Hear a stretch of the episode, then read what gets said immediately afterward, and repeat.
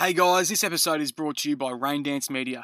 Raindance offer a range of digital marketing services, SEO, web design, pay-per-click advertising, Google Ads, and Facebook Ads management. Rank your business on the first page of Google or build your business's online presence with their range of digital marketing services. Raindance are a boutique agency only taking a limited number of clients. Get more traffic, acquire more customers, grow your business. Don't get left behind online. www.raindance.net.au. Hello everybody and welcome to another episode of the Hear the Voice podcast. Today we have two special guests and podcasters in their own right. Mark McGowan, who hosts a show called Trends, which digs into the analytics world of the AFL football industry to get a gauge on what's happening behind the scenes. Mark is also a journalist with a career that spans over 10 years and currently works for AFL Media. Our other guest is Cody Royal, who is the head coach of Team Canada, who represent their country in the International AFL Football Series. Cody's also an author of a book called Where Others Won't and is the podcast host of Where Others Won't, that talk about business, sports, academia, culture and the secrets of the best teams in the world and how they get to where they get to. These two guys are a fantastic listen, really good people, and I'm very, very grateful for their time. They have great stories to tell of their own and their journeys of getting to where they are today. I really hope you enjoy the listen as much as I enjoyed making it with them. I want to thank them for coming on, and please enjoy Mark McGowan and Cody Royal. Thanks for listening.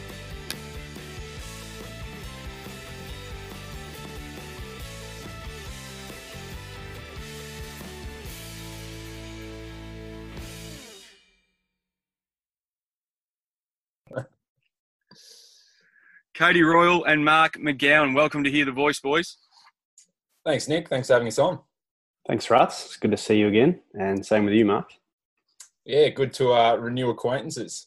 Mm-hmm. Yeah, it's exciting to get you both on. So, for those of you that aren't aware of your two backgrounds, I guess, both podcasters in your own right. Mark, a journalist with AFL Media, and Cody, you've got your finger in that many pies. I wouldn't even know how to introduce you, mate. What do we call you these days? I don't even know, mate. Yeah, I struggle keeping it under the Twitter bio limit. TAC Cup star, isn't it? Former. Yeah. That no one remembers. No, we were wearing purple and gold last time we put the Oakley Chargers jerseys on. That's how long ago it was, Ruts. Am I right? You never played in the... No, we're the same age, so you never played in the new blue and red. Oh, I barely played in the purple and gold, mate. You're giving me a little bit more credit than what I was on the list. I was telling a story the other day. I played on Brent Maloney, and I put my arm across him because that's what we were supposed to do as defenders out at Gdynia Park there. And he looked at my little skinny forearm and said, "If you fucking touch me again, I'll break your neck." I proceeded to not go near the footy for the rest of the day, Mark. I'm rapt to have you both on. Obviously, Mark, with Trends, Where is Trends? And Cody's been on your show, and it's a podcast that I really enjoy and something that got me through a lot of night shifts at work, and same with you as well, Cody. And Cody, I can give you a lot of credit for lighting the fire under me to start podcasting, connecting people, and it's a real thrill to have you both on because I admire both of your work. Mark, I want to start with you in regards to your journalistic career. I love the journeys and stories around how people have come to working in their passions, not necessarily their jobs. And it seems like you're both doing that at the moment. Where did it all start for you? How did you end up covering AFL Media? Yeah, look, it's been a journey. I'll give you that. There's some people who sort of emerge and are covering AFL in their 20s. For me, it took a little bit longer. I had to take a pretty long route there.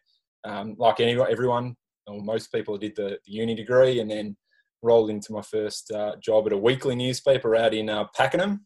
So that was my start. It's where I cut my teeth and sort of progressed from there to a country newspaper in Shepparton, the Shepparton News. And from there, I actually went out and ran my own tennis website for about 18 months.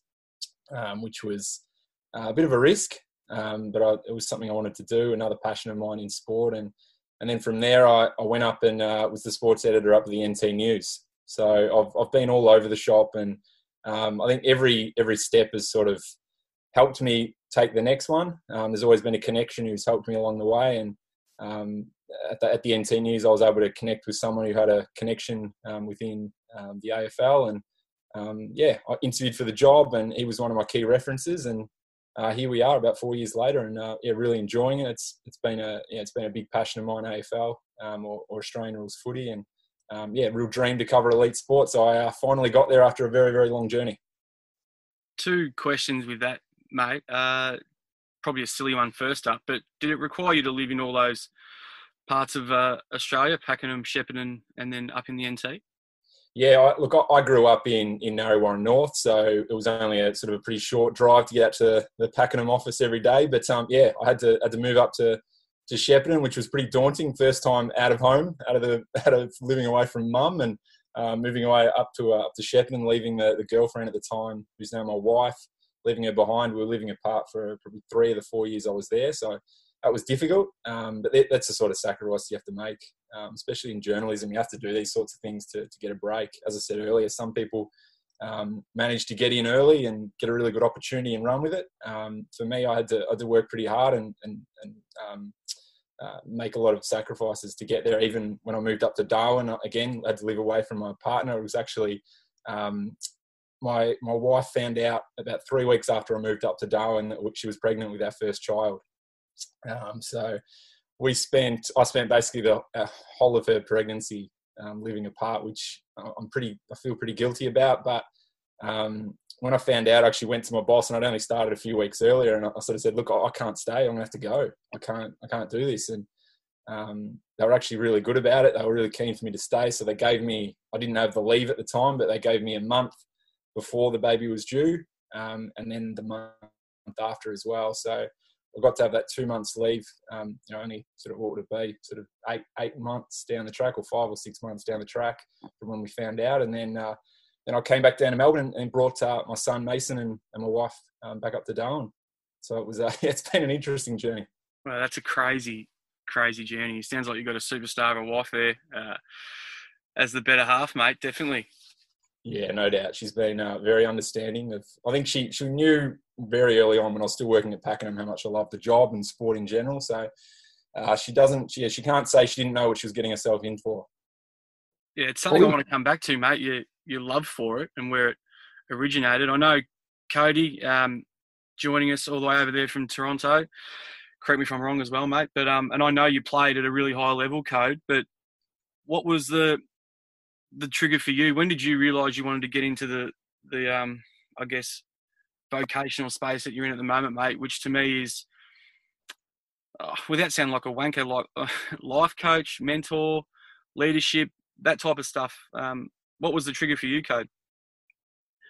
Well, my question to Mark, which we can get back on, so I want to know how you just like walk into Shepparton or Darwin or whatever and just start covering the news. So maybe we can go back to that. But yeah, for me, frustrated former footballer was really the start of the journey, Rats, and that's when we were teammates, and not being drafted really was the catalyst for me falling out of love with footy, to be honest. And I was in the coaching system by 23.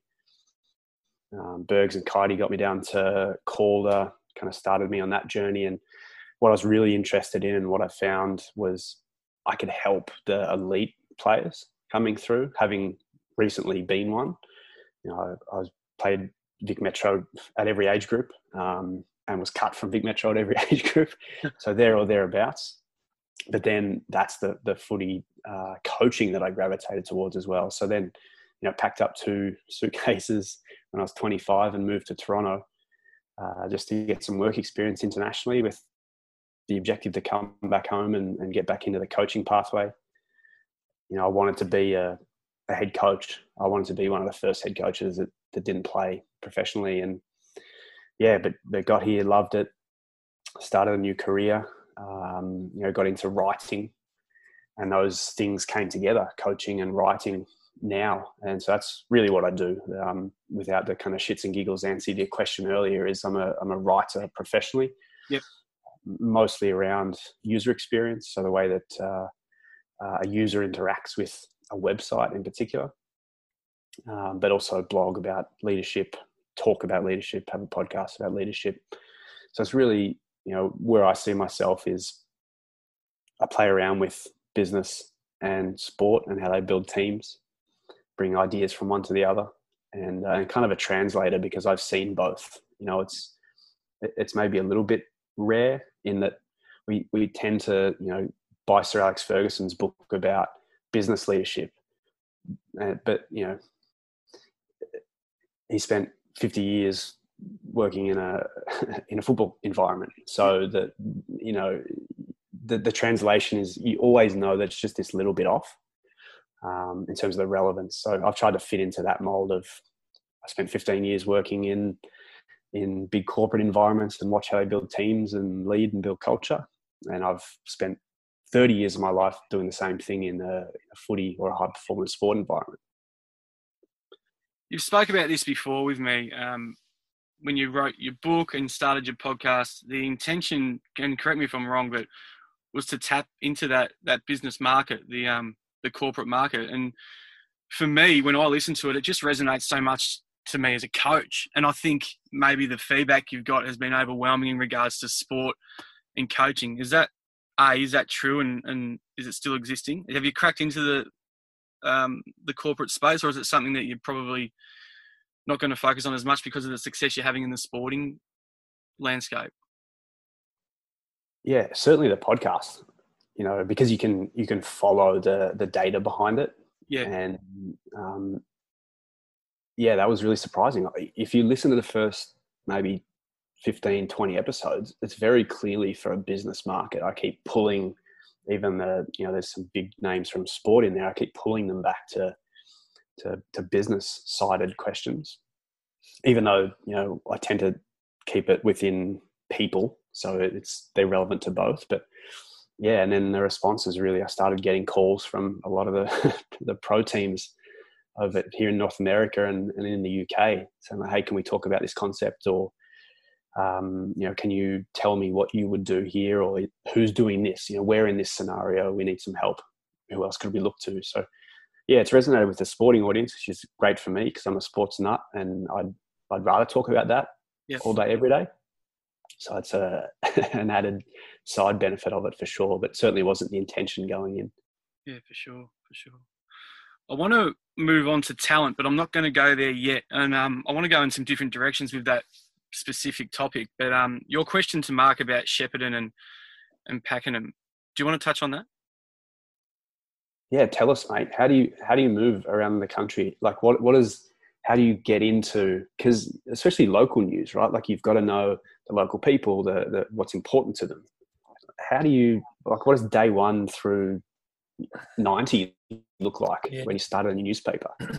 It's tough. I think it's one of those things you can't expect to walk in and act like you're an expert. That's what's really, I think, because of the different stops I've gone into, I've always gone in pretty wide-eyed and been pretty honest about it. I think the first thing you've got to start with is if you've got any connection from where you've been previously with where you're going next. So that's a good starting point. And it's amazing how many different people have connections all over Australia. And someone always knows someone. And sport, you know, as you both would know, there's just amazing connections across everywhere. And that's always been my first stop. So my first job, again, takes time to understand, especially in your first job as a journalist, what works, how you develop relationships. That's a really key one, because I think it's even different to day-to-day with developing friendships or whatever outside of work. It's completely different because of that media relationship. Some people don't like media. Some people see media for a certain purpose, and you have to understand how different people tick, and that's key, really. Because in my job, it's all about understanding all the different people you come across, and once you get that, from there, speaking to the right people is where you start developing the knowledge. And for me, I've always just prided myself on having a really good work ethic, doing more hours than the next guy. That was how I was always going to get through. it was frustrating being on, as I touched on earlier, with that really long journey.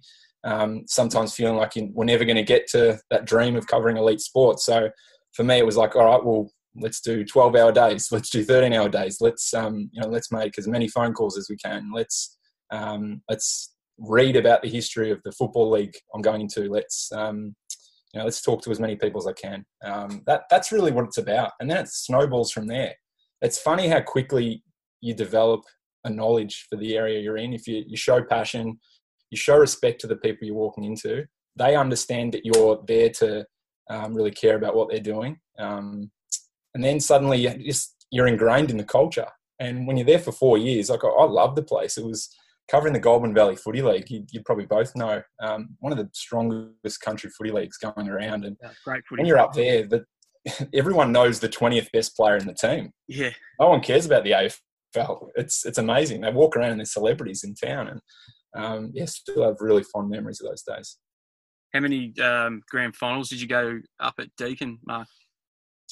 Oh, there was a Deakin every year. So it was, that was a great day every year. And huge crowd. You're talking about sort of 10,000 people at a game for country footy. And it becomes a real atmosphere. And everyone looks forward to it. They come from interstate. They come from Melbourne to be up there. And, great standard of footy. When I was up there, they were actually the number one country footy league. It was when Interleague was thriving. They had lots of ex-AFL players up there. And it's actually dropped off a bit now. There's, I think, with the point system coming in, they've dipped a bit. But when I was there, it was just a magnificent time. Just fell in love with the place. And, as I said, still really fond memories of the GV. Yeah, it's a real shame. I think they've changed it. It used to be the last grand final, maybe, if not in the state, in the entire country, they'd play it the day after AFL grand final day. And my father-in-law, not a big drinker, but loves his local footy. So he offered to drive up the day after.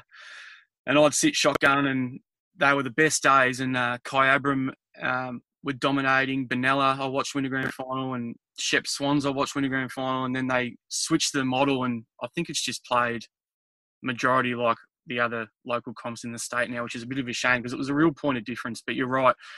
10,000 people, you couldn't get near the fence. It was 10 to 12 deep, and it was a little bit of the who's who of country footy as well. There was a lot of peacocks in the crowd from years gone by, mate, as you'd know. Oh, it was spectacular. We used to get a seat right inside the boundary. That was the media room.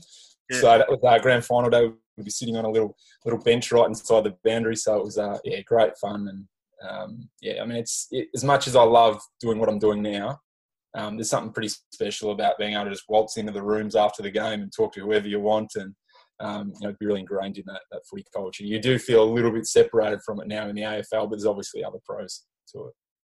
For sure. That's a great story, mate. It's really cool. I want to, as I touched on, I want to talk about the word talent, and I wanted to get your guys in on it. And you probably may even be sitting there thinking, well, we're not players, we're not athletes. Where's he going with this? But it's a talent to network and build relationships, Mark, what you've touched on then, and have a real genuine, I guess, approach to that, or else you wouldn't have got to where you are today. And as well with you, Cody, there's a real talent and, I guess, a little bit of courage to do what you do and go and approach Adam Grant and Joe Dumas to be on your first podcast, which is pretty ballsy if you ask me. But in regards to talent, how have you developed yours, and who have you come across that have inspired you to do better or to learn more? I think talent is a word that's used really broadly, but if we dig into it, it's quite an important one, and I want to get your guys' take on it. You go first, Cody. Well, I was kind of going to riff on what you were talking about, Mark, with just that work ethic. There's two sides of this for me. There's one, an understanding that I didn't work hard enough and work on my craft enough as a footy player to achieve what I wanted to achieve. And that was a kick in the pants for me. And it took me a long time to accept that and take my own responsibility for it. And then subsequently my story is exactly the same. It's just been those, 12-hour days. And people ask me now, like probably the number one question I get is, how did you get X person, whoever they're interested in, whether it's Adam Grant or Joe Dumas or whoever, Maruzzi, like whoever's been on my podcast. And the answer is exactly the same as what Mark was talking about earlier. It's like, well, while you were at the party on Saturday night, I was sending cold emails to people. And you know, I know this doesn't answer your question, Ruts, but that doesn't take talent. That just takes work ethic and just that love of what you're doing and the love of your craft that you're willing to sacrifice things for it. And so it's funny because I don't really see the difference between the two. Like my not working hard as a footy player, or not working hard enough to reach the AFL level. And then the counter of that is I will stay up until 1 a.m. because I know that someone like Adam Grant is going to have 10,000 emails and they're going to all come predominantly during the day.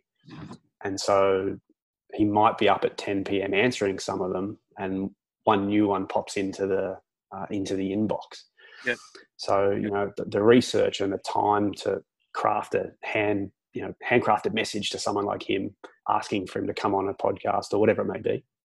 You know, I think that is its own kind of talent set or something that can be developed. I think you do have to really love it though. You can't really make yourself do it. I don't think you can like will yourself into doing something like that you don't really authentically love. Yeah. Yeah. It's interesting because you went and developed yours on your own because you wanted to. Mark, I think, and correct me if I'm wrong, were you asked to do Trends and obviously become to love it, but was that another string to your bow as a journalist when you were doing that? Yeah, it initially wasn't my idea, and I took it in a different direction than what the initial pitch was, but I'd shown an interest in that side of things, just in probably the written form. And a guy who no longer works at AFL Media, but he's still a good friend of mine. His name's Drew Lowther. He had a radio background, and when he was still working with us, he was the chief of staff, and he was sort of moving into podcasts. It was a real passion of his, and he was looking for something different that wasn't out there. And it's often the feedback we get with Trends that it's so different to anything else that's out there in the market. So initially the pitch was, let's do a podcast talking about on-field tactics and roll from there. And what I found when I started, it sounded great. I mean, when you think of it that, oh yeah, it's great. I'll get all the greatest minds in footy talking to me about all the secrets of what goes on out there. And it sounds fantastic, but it's easier said than done. Once you start reaching out to get guests, I can take the Cody approach and ask them. I found it really hard, especially early on, to get anyone to come on because the AFL is this secret world. They don't want to give an inch because they feel like even giving away 1% is potentially going to hurt them on the field the next week. So that's where it sort of became that we took in that different direction of what does a trend mean? What's a trend in the game? Is it what we're seeing on the field? Is it what we're seeing off the field? So because I couldn't get initially the guests we were targeting, we started thinking a bit more, you know, outside the square, I guess. And that's where we started coming across, you know, all these different people, data scientists, you know, a guy from Adelaide who was one of the most popular episodes is Banuk Kadithawaku, who works in analytics, but he's also in recruiting. So we started unearthing all these different people who had these roles in the game, but they didn't have a loud voice. And it gave people a different insight into footy because footy isn't just, you know, it's not kicking a footy on the ground anymore. It goes so far beyond that. It's so professional now that that everyone's trying to get an advantage. So that's what we were trying to tap into. And I did get the green light to go again this season, but obviously with everything that's going on with COVID-19, we simply don't have the resources at the moment. So it is on the back burner a little bit because there's so much to do with very little staff. But it's definitely something I was really enjoying doing last year and meeting people like Cody, who, you know, fantastic. I loved that chat with him, and I love the chats with everyone on a weekly basis. So hopefully it does come back. May not be this year. that hopefully are in 2021. Which episode resonated with you the most, and in regards to that talent piece, which has gone off in all different directions, which is awesome. The chat's been really good so far. Was there many takeaways that you took into your own, I guess, practices at work, or is there anything that still rings true to you currently from those podcasts? It's a hard one. I wouldn't pick one out. I think because everyone had their own different quality that they would actually bring. I know that sounds like a bit of a cop out, but even speaking to someone like Cody and understanding his journey of he's speaking to these people that he was trying to learn off, yet I brought him on the show as an expert. So I love meeting these people who have evolved in their own way and carved a niche for themselves. I've always got great admiration for people who find a niche for themselves. And that's almost what Trends is. It's all these different specialists who come together in this massive jigsaw puzzle. There are all these different pieces of the puzzle that come in now. And obviously we're seeing now with COVID-19, there's been this, the clubs are being forced to value different roles higher than others. But when everything's in its normal form, there's so many different pieces now to an AFL club and the success you can have. And so that's what I really found interesting, just starting to really understand just how deep footy clubs go. Even as someone who works in it, I probably didn't fully appreciate just all the different minds that go into it and all the different expertise. So whether it was sports science and or whether it was analytics, or hearing from people like Cody, who started playing TAC Cup footy, ends up over the other side of the world coaching the Canadian footy team. I mean, it was great to meet different people and get to know their journey. That's what I loved about the show. Cody, how did you get onto Trends? What happened? I think I sent you a message of praise, did I not, Mark? And then you responded back. I'm going to go. You didn't know, Mark? You just reached out? Yeah. No, I'm pretty sure that's how it went, wasn't it, Mark? I just sent you a message on Twitter. Yeah, you did. And I was aware of your work. And when you sent me the DM, I was like, oh, wow, okay, I appreciate it. But now you've reached out. Do you want to come on? It was sort of a bit of like that, to be honest. It was, as I said, I'm always looking for different guests along the way, and Cody just fit the mold perfectly of the sort of person I wanted to have on the show. So my kind of what I've built is my brand, if you will. I hate that term, but the whole Where Others Won't kind of ecosystem is around competitive advantage. Yeah. And so, to what I was getting at before, like I'm going to go a step further here and I'm going to give you some kudos, Mark, because I think that idea, whether it was yours or someone else's, what has transpired is ahead of the curve, probably globally from a sports perspective. There aren't a lot of shows that look at it like that. Like there's still a lot of podcasts that are old boys stories, and you look at all the ones around the Premier League and it's all stories about Paul Gascoigne and Righty and what the boys get up to at the pub and there's a lot of nonsense and the fans love that, and I get it, but kudos to you for sticking with it and actually making it work, because there are so many voices around sport in general that, like you said, they don't have a loud voice. They're doing work in a basement, but a lot of them make a lot of it tick, and it doesn't get seen. And for me and Rats, you and I have talked about this, like the coaching profession is probably the most misunderstood profession in sport. And one of the things that I've been trying to do is find a way to unravel that and get people to truly understand particularly the role of a head coach and just how demanding it is and how they're not actually idiots, which is how they're often perceived. I took my favourite player off in the third quarter, after he just kicked a goal, and all of a sudden the guy's an idiot. Like, there's things like that need to be talked about, and we need to find a way to undo. But like your show is going some way to doing that, on a much broader scale. So I hope it does come back, mate. I'm a big fan. I've had to fight for it. I'm not going to lie about it. I've had to fight because, like everything. When it is a bit niche, it's something that's going to take a bit of time to to grow. We got really good industry feedback from it, but it's not your mainstream, as you said, blokey, having a laugh, having the celebrity on, having a chat. You know, a lot of these guys are guys who don't have a huge profile. Some of them do, some didn't. You know, I had some guys on who were assistant coaches who were former players who, you know, were on the journey of becoming senior coaches. But not everyone had a big profile, and it is very niche when you're talking about tactics and trends. People get intimidated by that.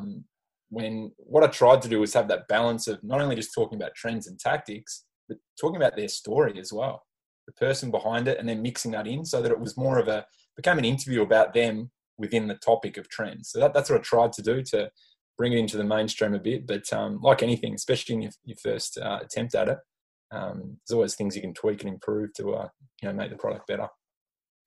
It's definitely there. I think you're a little bit of a victim of circumstance, Mark. I think we've seen this year, and we can use Reshore as an example, the storytelling piece and the real genuine approach to coaching has been huge this year. And it's been a pretty big talking point in the media outside the negative rubbish that we get. So I assume that the next crop of people that you have on your show, I definitely think you'll get that. I want to segue into it, though. You've both brushed around the topic, but it's great that we've got Cody on to give us a perspective from an overseas standpoint. Mark, you sort of alluded to the IP, the intellectual property. It's too big a word for me to say. Surrounding the AFL and the protectiveness around that, and how you just can't get in. And even some people that I think even you told me once were a little bit reluctant to come on your show because of what they were allowed to and not allowed to talk about. And it seems to me overseas, the IP borderlines don't exist. It's very open and honest. And I think for me as a coach in Melbourne, in Australia, I love going abroad and looking at soccer, NFL, anything, basketball coaches, any type of coaches overseas, to try and get an edge because they're so open and honest, and you can gain so much out of it and try and relate it back to, for me, footy. Why do you think we're so, I guess, protective about the IP in this industry? It's it's a great question. And I think I've had this discussion with Cody as well. Yeah, we talked about this. Yeah, probably me ranting while I was trying to get my guests on. But look, it's a hard one. It is really difficult, because the funny thing is we do, in a lot of ways, we do copy what we see in America. Yet one thing that we haven't is that real sharing of knowledge, because they are so fearful about, as I said earlier, giving away even the slightest advantage. We're still, but I mean, I think you still see this a little bit overseas as well, but they'll be pedantic about, even if someone's, you know, watching a training session that might be completely nondescript, they'll be worried about things like that, so let alone giving away trade secrets. Like, I'm bringing in a guy who's analysing whether it's more effective to kick goals from 40 metres or try to get the ball, you know, instead of being on the boundary, always trying to pass it off, because it's not a, you know, that's not the way to go. Or I'm just throwing out examples here, but even the slightest advantage in the AFL is seen as there's no value in it. So if we don't see value in it internally, why would we share it? Which is completely different to what you see overseas, where they'll see a way that the whole sport can benefit by that sharing of knowledge. And so I'd love to see us get to that point. And that's not just saying it from a selfish point of view, because I'd love to see that openness and be able to get people to come on my podcast to talk about it. I just think it'd be great to hear more about it. And this is coming from a journalist perspective as well. What I find is readers absolutely love even getting the most shallow insights, you know, a little bit of a look behind the curtain. And that's what I tried to explain with what I'm doing with Trends, or what I've tried to do with Trends to clubs when I approach them about a guest. It might not be something that is even giving anything away from what you're doing. But even if you give me a little peek, if someone learns something while listening to it or reading about it, they walk away giddy.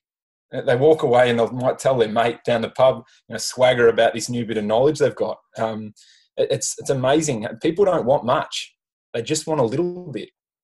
And maybe for me, I sometimes feel like people who work in the AFL or in elite sport, I reckon part of the responsibility for them, and they might not see it this way, but I sometimes do, is for them to give insights to the next generation, so that they can, oh, wow, that's I've learned something there. Maybe I want to go down that path. I think there's a real responsibility to keep that ticking over, and whether it's looking at the next generation of coaches, the next generation of footy managers, or just the next generation for the sport itself. I'd really love to see that sharing of knowledge take place, but I think we're still a fair way away from that in the AFL, from what I can see. Before Cody jumps in, just the last few minutes of you talking was awesome. Some of the best that I've had, because I could really hear that you started to get really passionate about that, and you really want that in the industry. And I think if we can't get it at the top end, then as local coaches, we can definitely get it. And as semi-professional coaches, we can definitely get it. And if there are coaches like that listening, it doesn't have to be in our sport either. It's great to engage with opposition coaches, coaches at a higher division, lower division, and try and get a, like you touched on, which I love, get a little look behind the curtain to add to their skill set. Yeah, it's really well said, man. Really, really cool. Cody, why are we so behind down here, down under? What's going on with us? I think there's a couple of things that we need to factor in here. So I'm with Mark 100%. You know, from a coaching profession standpoint, we do a horrific job of passing on the intricacies and the folklore. And, you know, what I was talking about earlier with, you know, the Sir Alex Ferguson as an example, and I don't mean to keep sliding him, but, you know, we only ever hear from winners. Yeah. And if you have to have won a title to even get a book deal. So what that does to particularly the coaching landscape is quite detrimental, because it's not all about that. There's two conditioning things here as well that we need to factor in. And one is job security and the other is insecurity. Mm-hmm. So job security, what is the benefit to anyone in a world where the next day you can be fired without cause, just because an owner or, you know, someone above you decides that you didn't play well enough or you didn't play an expansive enough game on the Saturday before? Like, what's the onus to give away trade secrets? You know, coaches regularly get shafted in terms of job security all across the globe. Okay. And then insecurity is if you start to give away trade secrets, you actually have to be good at your job. Yeah. And, you know, I think that's part of it. You know, it takes a lot of gumption to kind of go against the game and say, look, here's what we're doing, and we're going to be so good at it that you knowing isn't going to impact whether we beat you or not, because I'm so good at my job as a coach and we're so good as an organisation that you knowing what we're going to do to you isn't going to impact the result, because we're going to beat you anyway. It takes a lot of gumption, and there are very few coaches that get to that point. You know, even to the point of Steve Kerr and Pete Carroll starting their own podcast, that really only happens because they have job security. Yeah. And they have security in that they've won, you know, personally. So they've been validated against their own metrics to say, we're actually pretty good at what we do and we can put across some opinions. If that was two guys a guy in the NBA and a guy in the NFL that hadn't won anything, you know, people would probably say, oh, you muppets, like, who are you to tell us what to do? So that then drives that insecurity. And so, yeah, there's a bunch of conditioning factors, but I'm with you guys. I am a huge advocate for sharing. It's what I'm trying to do more of, just sharing the craft of particularly head coaching, because there are so many benefits, like you talked about, the knock-on effect down the chain, the international impact that you can have now. Some guy in Russia, in Siberia, coaching soccer can listen to an Aussie Rules podcast and go, actually, that's going to help me with my craft. So it'll change slowly. It'll change with these documentaries coming out. you know, I know the AFL hasn't been keen on on those, but you know, Amazon's a big beast, and if Man City and the All Blacks and the Dallas Cowboys are doing it, it will eventually get through. Well, Amazon's actually doing a doco this year with the AFL. So as you say, I'm not sure if you are aware of it, but you might be. But that's going to be really interesting because we've seen some really quality stuff from Amazon, and I think people are loving, again, behind the scenes. That's what it's all about. That's all fans want. They love the game. They see it on the field, and they want to just get a little bit extra so they can walk away feeling like they've learned something. It's all we heard about when The Last Dance was on. Every second person in the coaching fraternity was talking about that documentary. Everyone was trying to relate their misfit at the local footy club to Dennis Rodman. Which was cringeworthy. Absolutely. Embarrassing. But there was a real love for it, and people were interested in that next episode and that next peek behind the curtain, if you will, Mark. I'm not aware of the Amazon one. What's it going to be? Just off topic. So basically they're following a series of different people. So it's one person at a series of different clubs. It's Stuart Dew at Gold Coast. It's the Richmond president. It's different players from different backgrounds. So basically they're picking one. I think, I'm not trying to think how many there are now. I think there's about 8 different clubs that are represented, and they're going to follow them all the way through the year.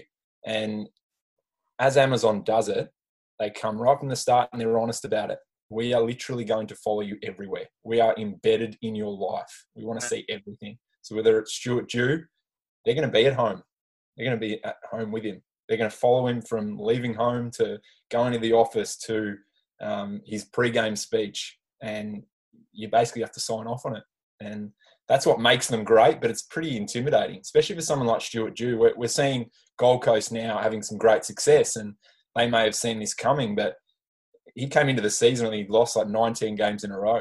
Yeah. No certainty this guy's going to keep his job. I mean, what Cody said earlier, job security.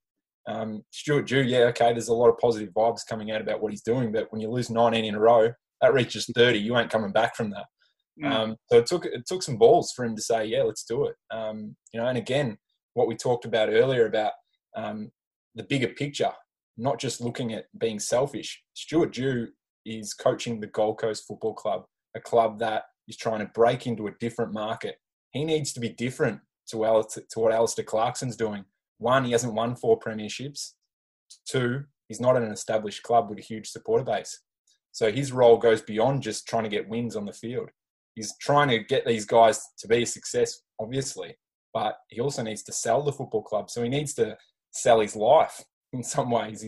His family now has to be on board with the fact that they're going to have cameras in their face. So for me, that's great. You know, he's sacrificing for the greater good. And that's what I'd love to see a bit more of. But obviously it's a unique case because it's an expansion club, I suppose. So he has to do different things, but that's what I was going back to earlier about. I love it when they have that big picture view that goes beyond just wins and losses and actually thinking about what impact they can have beyond their immediate job description.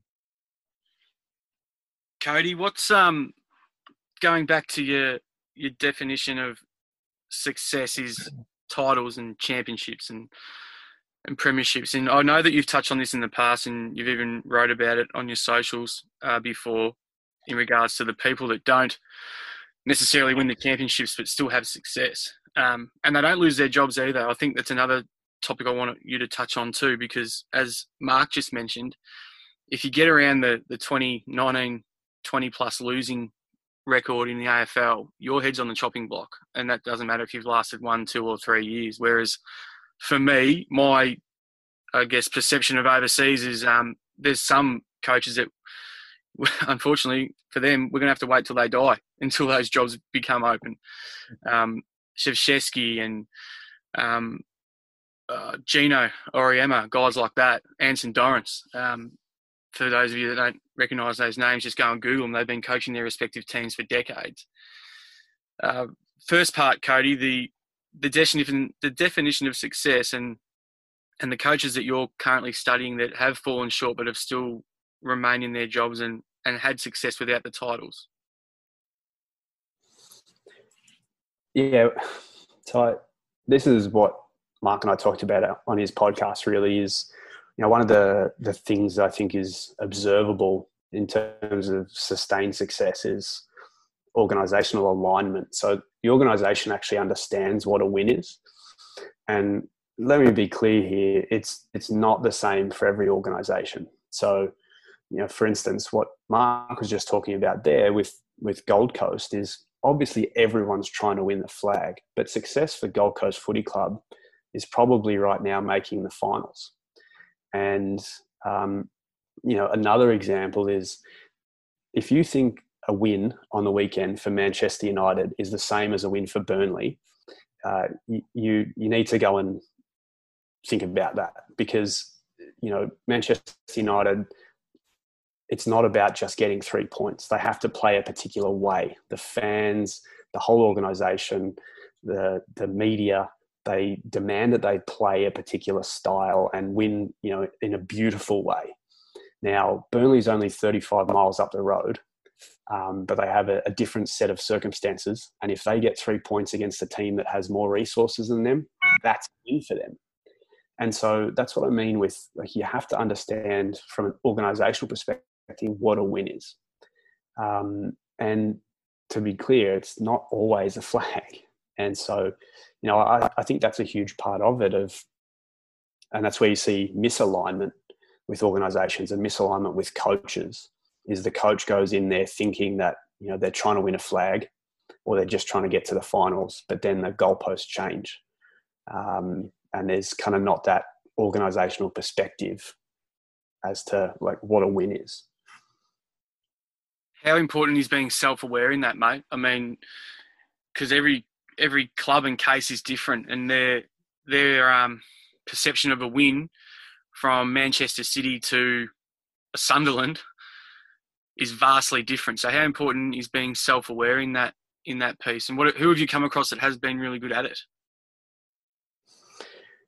Well, yeah, I mean, like, again, using soccer examples because it's easy because you can look at resources and that kind of sets the expectation. But, yeah, like a Burnley or a Bournemouth, you know, teams in the Premier League that have small stadiums. One that a lot of people don't pay a lot of attention to, but Brentford, who are in the Championship, you know, they're someone that should end up on Trends, quite frankly. You know, they're kind of trying to moneyball professional soccer in the UK and think about the game vastly differently. But, yeah, you're right. You know, those goalposts are going to change and expectations are going to change. But I think it's really that communication between whoever's making decisions at the top and the coaching staff and the players. And that's what I mean. It's literally organisational alignment. It's not just a couple of people together deciding that the team's going to try to win a flag. It's got to be, well, you know, the players think we can get this far and then the coach actually thinks that might be a stretch, and it's got to be communication, conversations across the board. And if you're not having those, you've got a lot of work to do. Because, you know, one thing that I would love to see happen is just this coaching merry-go-round. Just go away. Like, it doesn't need to be like that. You don't need to sack 3-4 coaches in a season and start again. And, you know, I think it can be done a lot better. And really it's having conversations and sometimes tough conversations.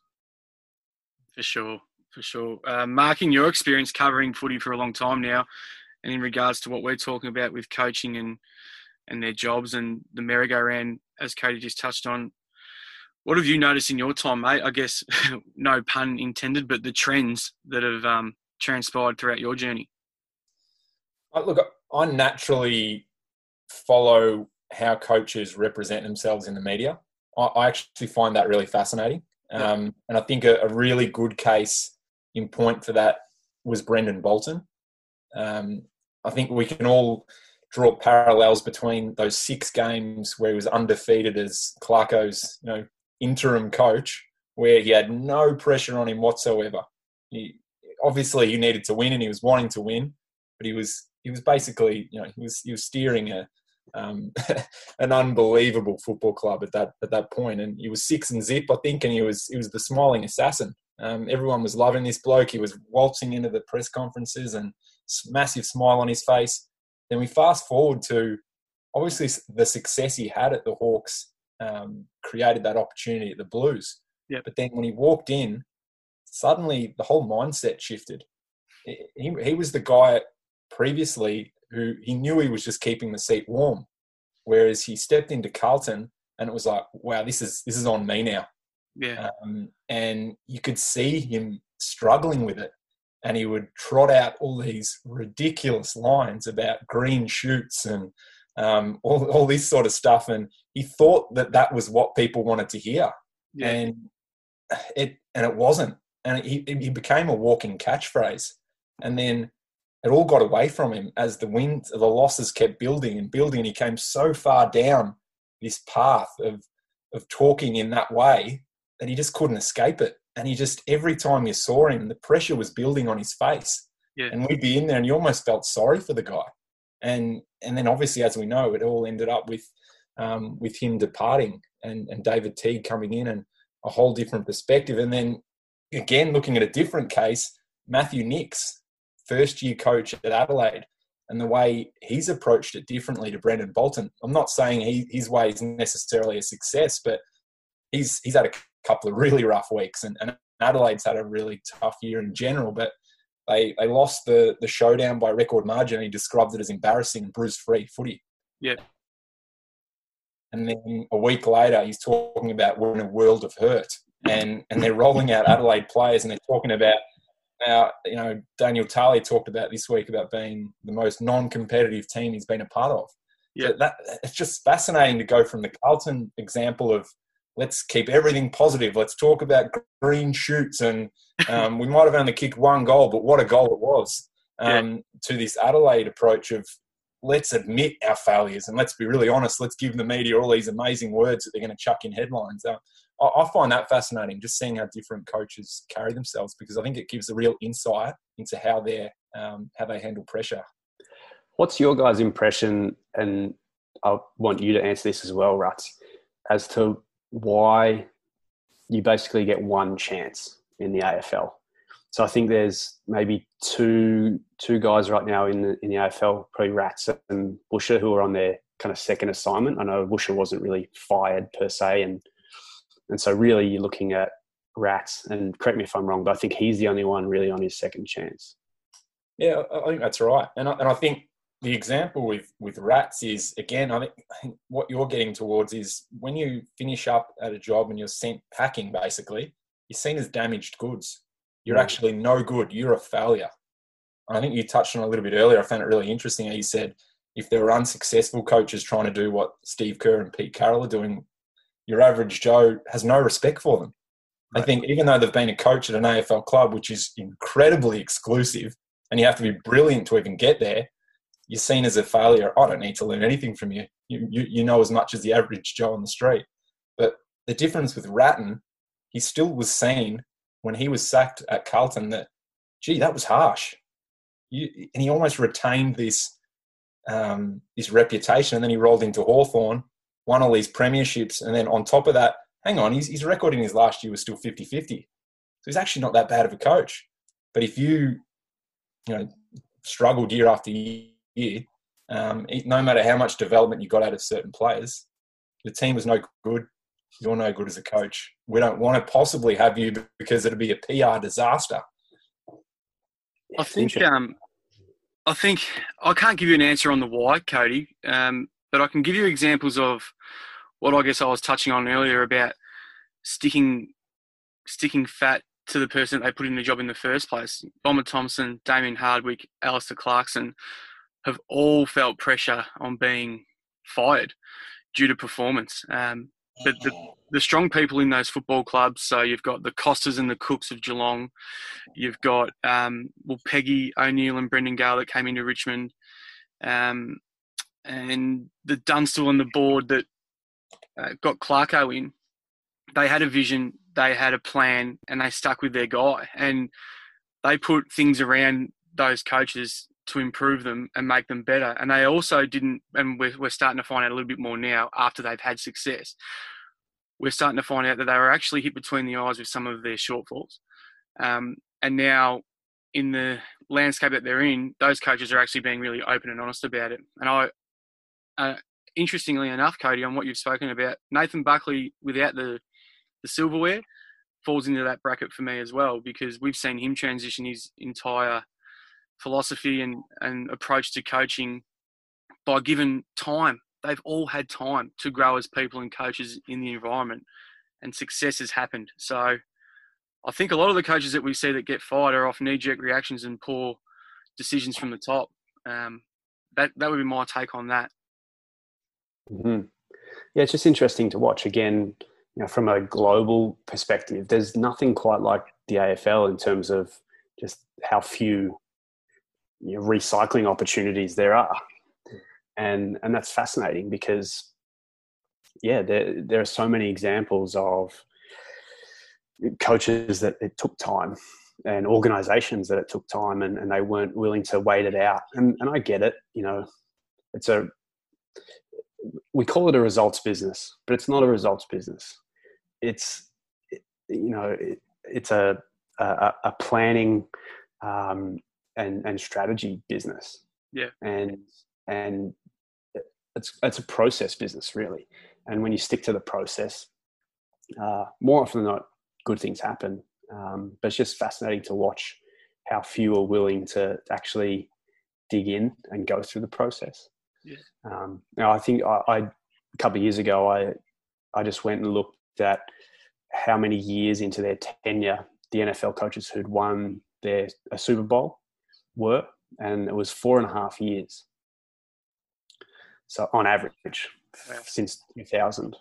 And so that just gives you an idea of, you know, it's going to take 5 years here. So unless you're in for the long haul, and I'd be interested to see with footy as well, you know, you could, even if you strip out some of the people who've been there 20 years and just looked at the more recent hires, it'd be really interesting to see, you know, on average to win a flag, what it takes. Guys, I'm conscious of your time, but it'd be it just wouldn't be right if I opened the floor for you both to ask each other questions and even touch on more to the point for me as well. What's really inspiring you guys at the moment? What are you invested in? What's getting you up in the morning? What are you learning? Who are you engaging with at the moment that's been really beneficial for you of late in regards to both your journalism, Mark, and your writing, Cody? Do you want to go first, Cody? You go, mate. I always find it very, very uncomfortable talking about myself, to be honest. I love being on the other side and asking the questions. So I'd rather be sitting in your closet right there. But I'm just, and this has been something I talked a bit earlier about work ethic. It's probably because I feel like I've always had to keep climbing because you're absolutely never the best. And I'm very comfortable with that. And I think we talked about being self-aware as well of where you're at, knowing your place and knowing that, okay, I worked fairly hard there, but I probably could have done that a little bit better, or I didn't handle that, that engagement as well as I could have. And then you might see someone else who, I learn a lot from Mitch Cleary, a guy I work with. He's a younger guy than me, but I've learned heaps from him, just the way he operates. And that's changed a lot of what I do, whether it's how you prepare, whether it's finding a way to get that phone number to speak to the next person. I think you're just always, for me, what keeps me going and gets me motivated is you're trying to get better and do your job better. There's nothing better in my job than breaking a story. That's, unless you're a journo, you don't appreciate how good that is. And we do often get it wrong as far as trying to push too hard. I'm probably a bit more cautious than a lot of other people with getting stuff out. And I've missed out on stories because of that, because I've been too cautious sometimes. But there's nothing like breaking a story, and that feeling, that's something every journo would definitely say as well. And for me, that's... What does that feel like? What does it feel like? Is that like sleepless nights kind of stuff? Know, just because you're so excited? Well, it can be interesting because you want to be always 100%, but there's times when you're relying on, you might have 4, 5, 6 sources, and you are still, unless you're hearing it right from that same person, there's still a bit of nervousness about it. So there's that nervousness about, all right, that's going out to publish now. That's out there. I can't take that back now. What's the one, Mark? What are the examples? Give us the one that you put out there that worked, and give us the one that you might have missed or failed on. Oh, well, I think everyone who knows anything about my past year, it would be the Orazio Fantasia story. That was an experience. Let's put it that way. And I was proven correct months later, but that was probably the most fascinating day of my entire career. Where I was, it was mid-year last year. Guy who was contracted for 2 more years, and I was out for it all started. I was out for I think I was going to a movie with my wife. So again, another experience for my wife. Had to sacrifice time while I'm dealing with work. I think it was 9:00 at night or something, and I got a bit of a tip from. Hang on, I'm just gonna go back to the toilet. I heard a guy talking about something. we were sitting eating dinner, and I got a phone call, and I'm like, I have to take this, which again. I'm pretty selfish with my job, but she loves me anyway. But so I got that tip, and it sort of that got the ball rolling. Like any time you speak to as many people as you can, and when I first heard the name, I was like, "Come on, you can't be serious. This guy's got 2 years still to go, really." And then I started talking to a few different people, and wow, this is on. This is going to happen, and. I decided I spoke to a number of different people. I got to the point where I was comfortable to write something, even though it was mid-year, and I knew what it was. I probably actually didn't understand what I was about to do, to be honest. I thought it was going to cause a stir, but probably not to the point that it actually did. And it became a pretty dramatic 24 hours. I put it out there, and the way the public is, when the story comes out, everyone just started attacking Orazio Fantasia. That was the first reaction. Yeah. Well, if he doesn't want to be here, you can bugger off. And then as we do in AFL media, if we haven't got the story, a lot of the time people will jump to the denial. And so the first story in the Herald Sun was what's called the manager. On the record, the manager says it wasn't right. So then it becomes the denial story, and then everyone turned on me. And then it became this vicious, absolute vicious cycle of getting absolute abuse. And then it rolled into a couple of hours later where there was the doorstop at Essendon Football Club where 2 journalists were given 1 question each to Orazio. First question was, are you leaving at the end of this year? He said, no. And I laughed at the story. That was the first reaction. And then the second question, knowing that he only had 1 question, was, were you frustrated at the story? So, and that just, again, spiralled it more. The abuse started coming. I was getting some good advice in the private messages on Twitter, and rolled into the next day where I was getting abuse from Nick Revolt on the radio. It was the most incredible 24 hours. I was just getting abused left, right and centre.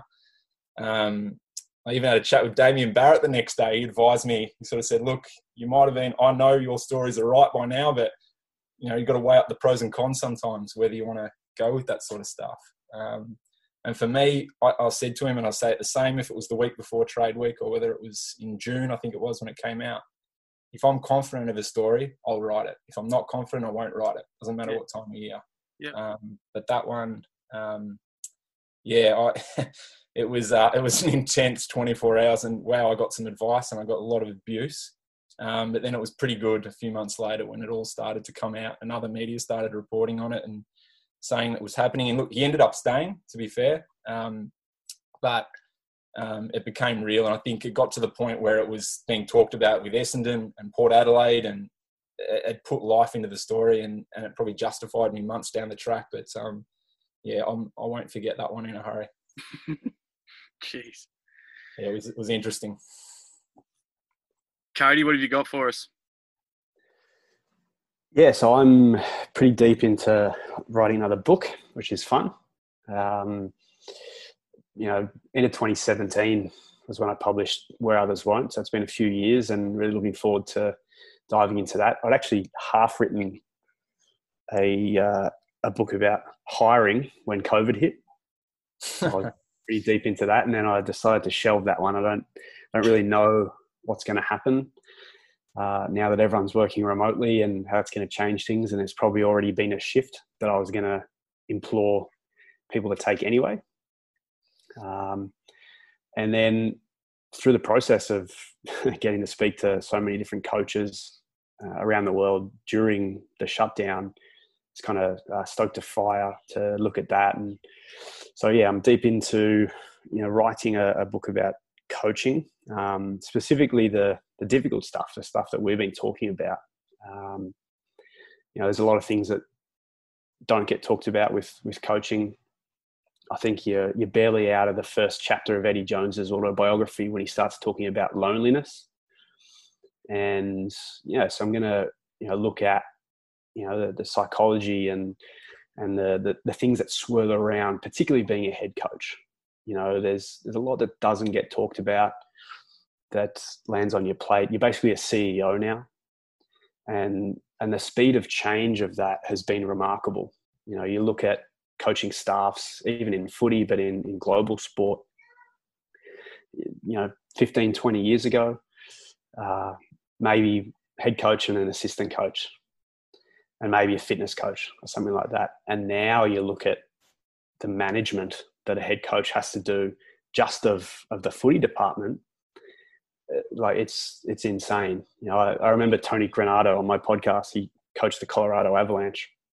And this was 2002 when he took over one of the greatest hockey teams of all time. Had Patrick Waugh and Joe Sakic and Peter Forsberg and all these amazing names.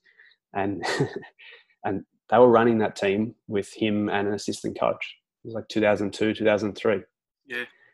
And now, again, you know, you're a CEO. So what does that do? What does that do to your psyche? What does it do? You know, you've got to go out and listen to Trends with Mark McGowan so that you're, you know, at the forefront of what everyone else is doing. You've got to manage the media. You've got to manage up to the chain. You've got to manage down. Now you have 20 staff plus 50 players, or 40 staff or 50 staff, however many it is. You've got all these different things. Then you've got to be able to switch off when you go home so you can give time to your wife and your kids. And so when you start to think about that, maybe less so on a footy perspective where it's pretty regimented Saturday to Saturday, think about an NBA coach, 82 games, you're in 3 different time zones in 5 days. You might get home once a week. You live in a hotel. You're isolated from the team, even just purely through your role. You might've been an assistant coach and you're kind of buddy with the players. And then as soon as your title changes, that whole demeanor changes. Now there's skepticism of you because you can affect my contract. So like, I want to talk about a lot of those dynamics and really explore them in a little bit more detail because they have impact on people. Yeah. And that stuff doesn't get any airtime because it's the nitty gritty tough stuff. We don't want to hear about that, but I think it's time. But we do want to hear about that. There's obviously a huge array of people that want to hear about that stuff. I think it's really interesting and really cool.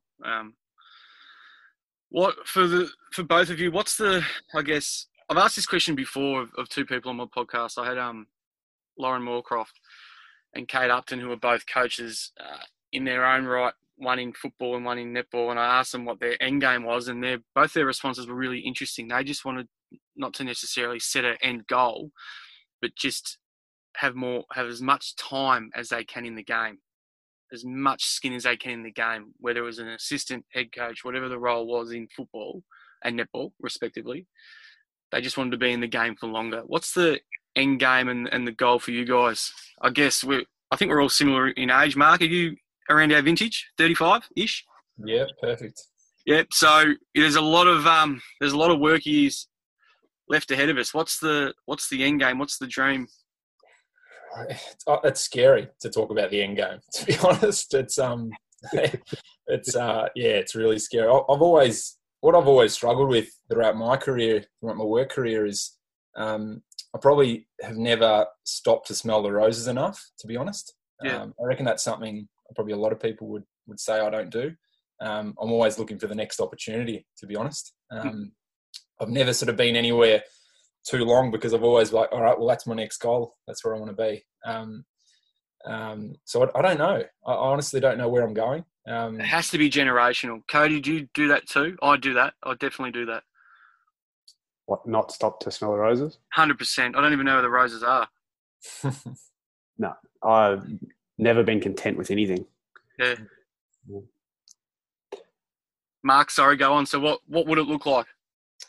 I don't know. I honestly don't. I really enjoy what I'm doing, but you know, in the way journalism's going, you know, as we've touched on, I've sort of moved into a little bit of podcasting. I do, you know, just naturally in my job, you do a little bit of radio, you do a bit of on-air stuff. Who knows where you're going? But you know what? I'd love to be just employed. To be honest, I love my job, and I need to be motivated as well. So it needs to be something that's challenging me, that I feel like I'm actually contributing. Because again, probably something that's a fault of mine, but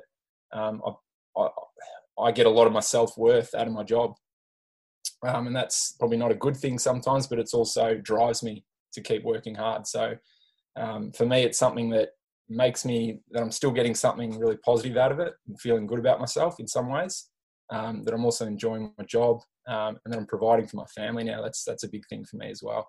You know, there's a lot of lack of job security in my my workplace at the moment. I'm in my mid-30s.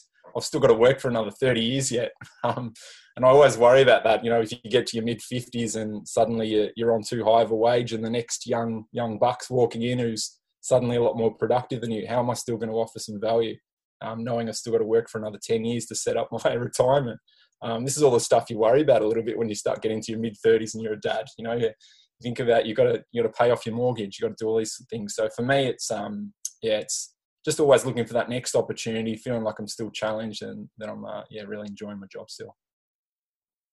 Cody, what's your take on that? I mean, in some parts of this pod, which has been really cool, it's sort of been a little bit of, let's turn to Cody and get his opinion, because you talk and associate with so many different people in the world in their respective fields. Mark just touched on, you know, worrying a little bit about what the future looks like. What would your advice be? What are you seeing on the other side of the world, mate? What's your take on everything that's been happening at the moment? And maybe to finish off, and dare I ask, what's Cody Royal's end game? It's funny, I was having this conversation last night with a sports psychologist who does a bunch of work in the NBA. And we were just talking about this topic of end games and goals and things like that, and the worry and concern that comes along with just life. Mm-hmm. And he said to me, one of the things that's noticeable, and we've talked a lot about, you know, coaches who win, and one of the things that he said is there's never any closure. And what he meant was, and we've heard a million stories like this, but so you do get lucky and you win a title, or you do get lucky and you get your dream job at AFL Media and you're covering pro sport. There's still no closure. There's still always this what's next. Yep. And we kind of got sold a dud when we were younger by being told to have these goals, like set these, you know, big goals. But then you just hear so many stories of people that get there and go, oh, is that it? Yeah. And you know, often it's not really glamorous at all with what we thought was going to be glamorous, being able to stand on stage and sing your own song to 30,000 people. But then all the other stuff that comes along with it is kind of horrific, and it messes with people. So... yeah, I mean, I think everyone's certainly struggling at the moment with particularly that idea of end goals if they had them, and a lot of them have been wiped away just by the nature of the state the world's in at the moment. It's going to be interesting to see. I don't think North America is any different to anywhere else. There's a lot of concern and panic, and you know, unemployment at 30% or whatever in the States. And for me, I'm much the same as what Mark said. I don't have any, and I've gotten pretty good at not having any by the nature of moving overseas and just having so much uncertainty. Like when you arrive, sure, it's an English-speaking country and part of the Commonwealth, but it was not easy moving with, you know, no safety net, just a little bit of money and 2 suitcases. I didn't even know where to go and apply for a job. And so you get pretty good at just being okay with the uncertainty. And so where I've landed, I don't have an end goal right now. But what I do commit to is trying to open more doors. So again, just through my journey, moving overseas is I've realized that it's about opening doors. You might not walk through all of them, but where you have opportunities to create something, either create a door, which, you know, might be that late night email to a celebrity that you want to invite on your podcast, or it might be, yeah, applying for a job that you're unqualified for, or whatever it is try to create more doors. Then you get choice which ones you walk through. And so for me, all of this has been an operation to try to open doors. And when they do open, I'll, you know, sit down with my wife and say, is this what we want to do? But yeah, there's no end goal to that. I think life's a journey, and I really want to stay away from that idea of like no closure. Yeah. Like let's kind of get closure along the way when we open and close those doors, but otherwise, yeah, who knows? No, that's cool. I think it's a really cool way to finish. If we talk about the doors, I think leaving them open, especially in this stage of your guys' lives and your vocational pathways and what you're doing, the doors are going to be open for a really long time. And I think some of the takeaways, I can't wait to go back and listen, to be honest. But, you know, Cody, you just touched on then by packing up your bags and taking the punt to go and move and take that step through that door. And then, Mark, for you, the story that resonates when you took the step to go interstate when you were about to have your first child. I assume it was your first child. Massive. And it's just, they're the journeys and the stories that I love. This podcast is only 11. I think you guys are lucky, legs 11 episodes long or old.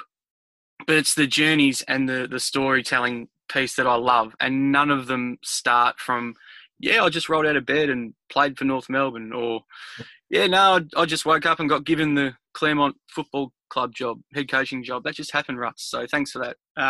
They're long journeys and there's a lot of struggle at the start and a lot of risk, but they always end up with a lot of reward at the end. And you two guys are definitely leading the way with that. And I really want to thank you for your time. One of you's on the other side of the world, and Mark, you were just trying to get your little one down before you came on, and I appreciate your time too, man. No problems. Really enjoyed it, and yeah, it's a bit embarrassing to be on the same show with Cody, to be honest, because he's a really impressive guy. I've got a huge amount of admiration for him, and I'm not saying that just because you can hear me, Cody. I admire you so much because you talk about me going to Darwin and Shepparton, and you went across the other side of the world. that's a much bigger leap, and you're making a great fist of it. Oh, thanks, lads. Yeah, no, it's been great to be on, and yeah, talk about stuff that we're all passionate about. That's what it's all about. Yeah, and, sure. You know, yeah, it's early in the morning for me, but it's a pump of energy. So thanks for starting my day off like pump this. Pump of energy. We've all we've done is just blow wind up here for an hour and a bit. Exactly. I feel great. I'm going to need to get a projector for next time we get in touch, and because that's going to be the size of your head for the next Zoom. You guys are awesome. I love your work. I'm really stoked. I never thought two podcasts that I've come to love and enjoy, I'd be able to get both hosts on and have a chat. Yeah, you guys have been awesome. So thanks a lot.